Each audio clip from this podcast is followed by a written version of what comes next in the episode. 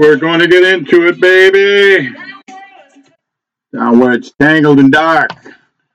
Welcome to another edition of Not Fake News, a podcast exposing and analyzing misinformation, disinformation, and no information in the news by me, Mike T., your Ivy League conservative and former Democrat who has come to his senses. And I'm coming you to you from the great Midwest. Today's Not Fake News title podcast is Observations from a Polling Location from an Election Day Worker.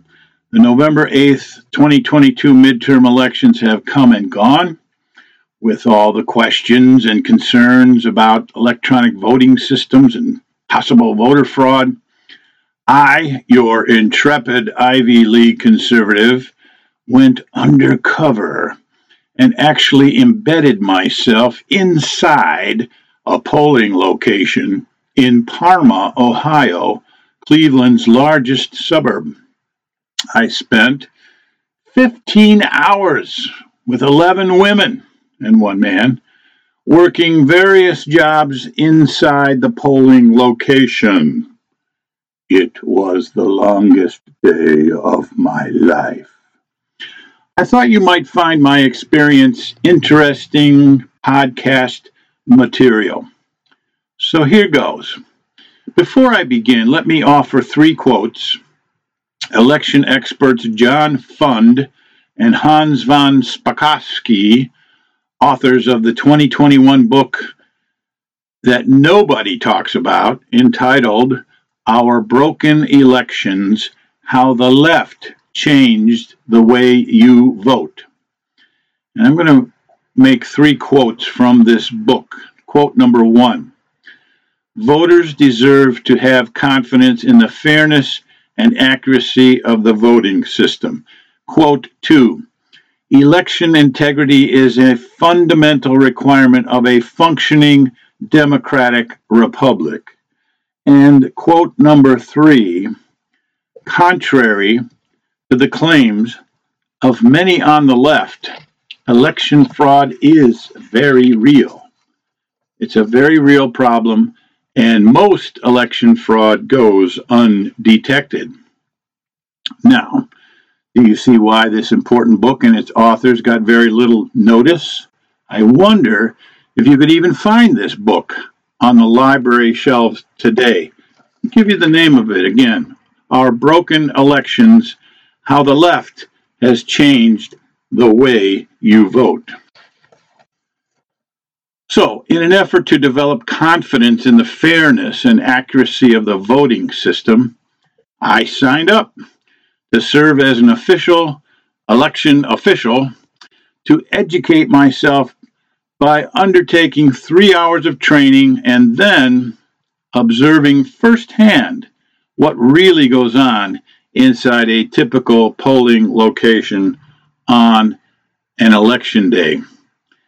Each of the 88 counties in Ohio run their elections independently with various types of equipment, but I believe that all employ a combination of a paper ballot to be physically marked by darkening an oval on the page, much like an SAT test, and all use some type of electronic scanning devices to record and count the votes. Herein lies the first concern that was, according to the fake news industry, an illegitimate concern by Trump voters after the 2020 election and that is the vulnerability of electronic voting systems to hacking. But this concern is also shared by election experts and authors Fund and Spakovsky. Let me quote them. Quote, we believe that Dominion and other electronic voting machines are vulnerable to unauthorized entry, as proven repeatedly by hackers at computer security conferences, and that problem should be studied carefully. End quote. Was this problem studied carefully after the 2020 election? I don't think so. Not with Democrats in charge. I can only hope that if Republicans take control of Congress in 2023, that they will earnestly study this issue carefully. Let's go back to the Parma polling location, like saying that. I served as a check in official who operated one of the two electronic iPad poll books. Taking the voter's driver's license and scanning the barcode on the back of the driver's license into the electronic poll book, confirming the voter's name and current address as it appeared in the electronic poll book. I directed the voter to sign his or her name in or on the electronic poll book with you could sign it with your finger or a stylist and then you scan the barcode on the very bottom of the first page of the ballot before giving the voter the ballot and the ballot consists of three legal size pages front and back of names and candidates and issues it's it's it's complicated. I also served as a scanner official, helping the voters scan their ballots into the DS200 ballot scanners, one page at a time. After the polls closed, the scanners were shut down. I helped retrieve the paper ballots from the bottom of the scanner and place them in large red bags to be deposited with the Board of Elections. The scanner presented to me the most concern, and I will explain that in a minute. Some 900 people showed up to vote at my particular polling location at a library on election day, and it covered three precincts in the city of Parma. Since the polls were open for 13 hours, approximately 70 people voted per hour or more than one per minute at that location. So we election day workers hustled all day. Let me say that there were no threats of violence by destroyers of democracy as widely predicted by the fake news apparatus. Most every voter was patient and good natured.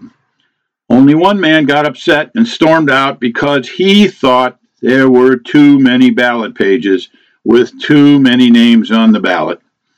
Some people came to the wrong polling location and were directed to their proper polling place. One man discovered that his driver's license was missing from his wallet. He returned home, found it in the washing machine, came back and voted. So, what are my observations? Firstly, no one's vote appeared to be suppressed, and democracy was definitely not threatened by anyone at any time. Several days later, here we are, the Republic still stands. But I have concerns about the electronic voting system embraced by the Cuyahoga County Board of Elections, and I have some suggestions to improve the ballot and the voting process. Let's look first at the voter verification using a driver's license and an electronic poll book. According to the election official manual used to train poll workers, using the electronic poll book slash scanner, it's, it's really an iPad, the election worker is supposed to compare the voter's signature scribbled on the machine by a finger or a stylist with the signature of the driver's license. Now, in practice, this comparison of signatures is not done by the election worker because the signatures rarely match due to the crudeness of the signature on this small iPad.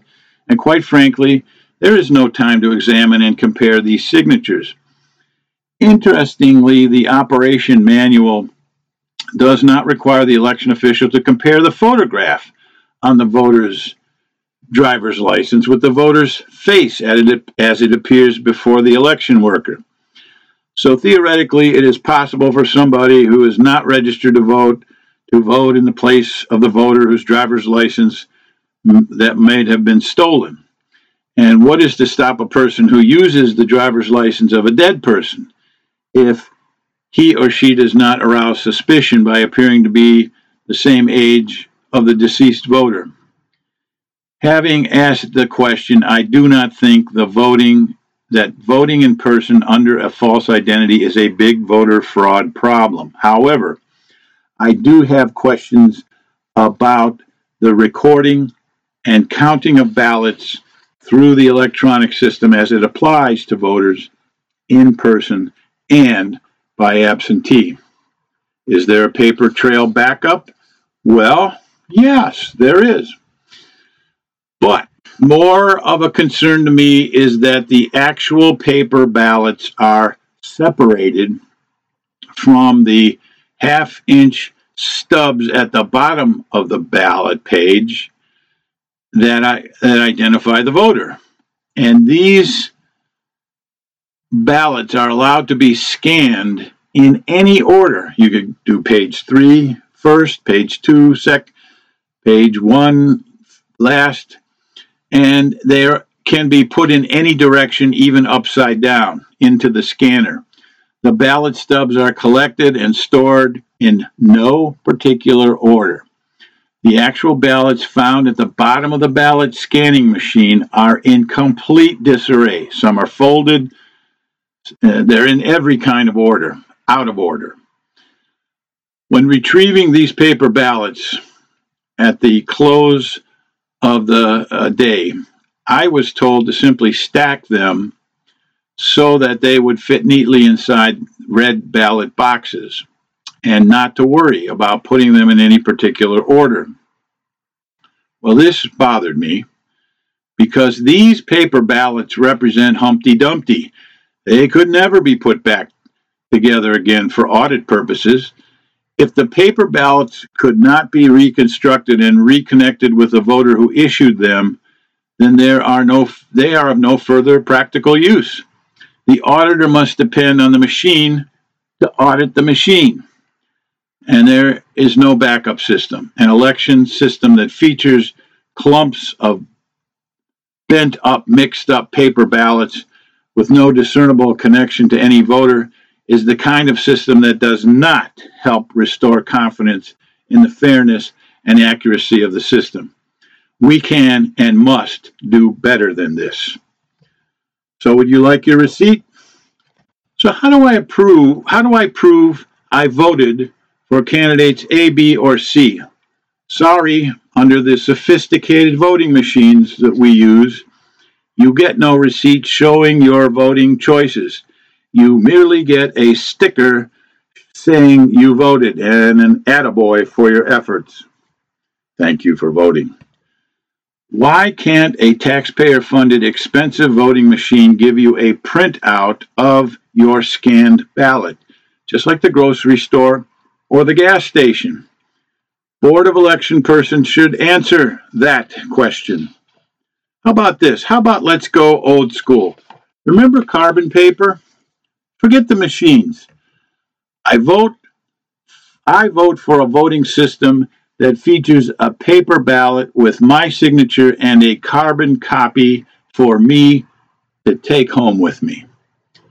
What about absentee ballots? Well, according to election experts and authors Fund and Spakovsky, and I quote, absentee ballots are the tools of choice for vote thieves because they are the only ballots cast outside the supervision of election officials and outside the observation of poll watchers.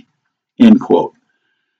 First of all, in Ohio, as it should be in every state, the voter must request an absentee ballot by presenting proof of identification. And that's good. Not all that doesn't happen in all states, but fortunately it does happen in Ohio. Secondly, the envelope with the voter's signature must remain attached. This is my recommendation. The envelope with the voter's signature must remain attached to the finished ballot to avoid the problems of duplication and double voting, which is a very real problem in many places, including Maricopa County, Arizona in 2020, where there were some 12,000 duplicate ballots. How about some suggestions for the ballot itself? Well, on election day, I observed voters struggling to comprehend and complete their ballots. Some took up to a half an hour. The ballot as presently constituted is too long and too hard to read. It needs to be simplified in the following ways. Number one, get rid of the Spanish translations. If you cannot read or understand the English language, you should not be voting. Period. Do ballots in Spain, Mexico, Honduras, San Salvador, Nicaragua, or Venezuela include English translations? I don't think so. So why do our ballots include Spanish translations? Secondly, remove the candidates who are unopposed. It only clogs up the ballot.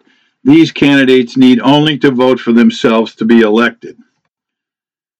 Number three, separate the judges from the rest of the candidates. Group the appellate court judges, which would be, include the Ohio Supreme Court and the Court of Appeals, group them with the trial court divisions candidates. Right now, they're separated by a few names. Number four, since most all judicial candidates advance to the general election by getting elected in a partisan primary, list the party affiliation of all judicial candidates, including trial court judges. This year, they listed the party affiliation of the Supreme Court candidates and the Court of Appeals candidates, but they did not list the party affiliation for the trial court candidates. That would be the Court of Common Pleas, the General uh, General Division, Juvenile Division, or the Domestic Relations Division. Here's an alternative. Let's have a separate election for the third branch of government, the judiciary. But, Mike, you won't get people to come out and vote for the judges. My response to that question good. People who vote ignorantly merely for a familiar name and know nothing about the candidate or the judicial position being sought by the candidate, these voters should not cast ballots in a judicial election. The judiciary is way too important to be left to the whims of political parties. Many potential great judges don't make it to the bench, and many mediocre or lazy judges get basically lifetime tenure only because he or she is blessed with a recognizable name or happen to declare themselves to be of one particular party. Trust me, I speak from experience. Here's a fun fact Can a Republican ever get elected to a judicial position in Cuyahoga County? The results of the November 8th election provide the answer. No, yet, nada. Of the nine countywide contested judicial races in Cuyahoga County, none, not one, was won by a Republican. Where is the diversity? Gone forever, I fear. The sad fact is that under our current electoral system, Republicans who seek judicial office in Cuyahoga County must declare themselves to be a Democrat and run in the Democratic primary in order to be elected. Or they can wait for an appointment by a Republican governor when a position opens up.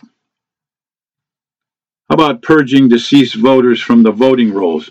For the life of me, I do not understand why the county coroner's office cannot automatically notify the Board of Elections, who could automatically remove deceased voters from the voter rolls.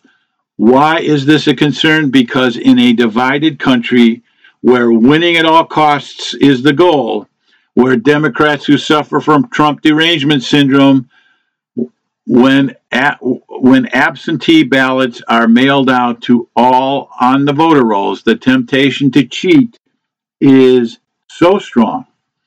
And in order to save democracy, that temptation should be removed. In conclusion, despite suffering through a very long day as an election official last week, if Ohio changed its system from electronic voting system to paper, ballots, I would volunteer to count those paper ballots, every last one of them. Until next time, this is Mike T saying thanks for listening. And remember, never take for granted the blessings of liberty established for us and our children by our great Constitution. Read the Constitution, learn the Constitution, defend it against our enemies. Fake news is real, it's dangerous, it's everywhere. Stay informed, be engaged. Our republic depends on you to keep it.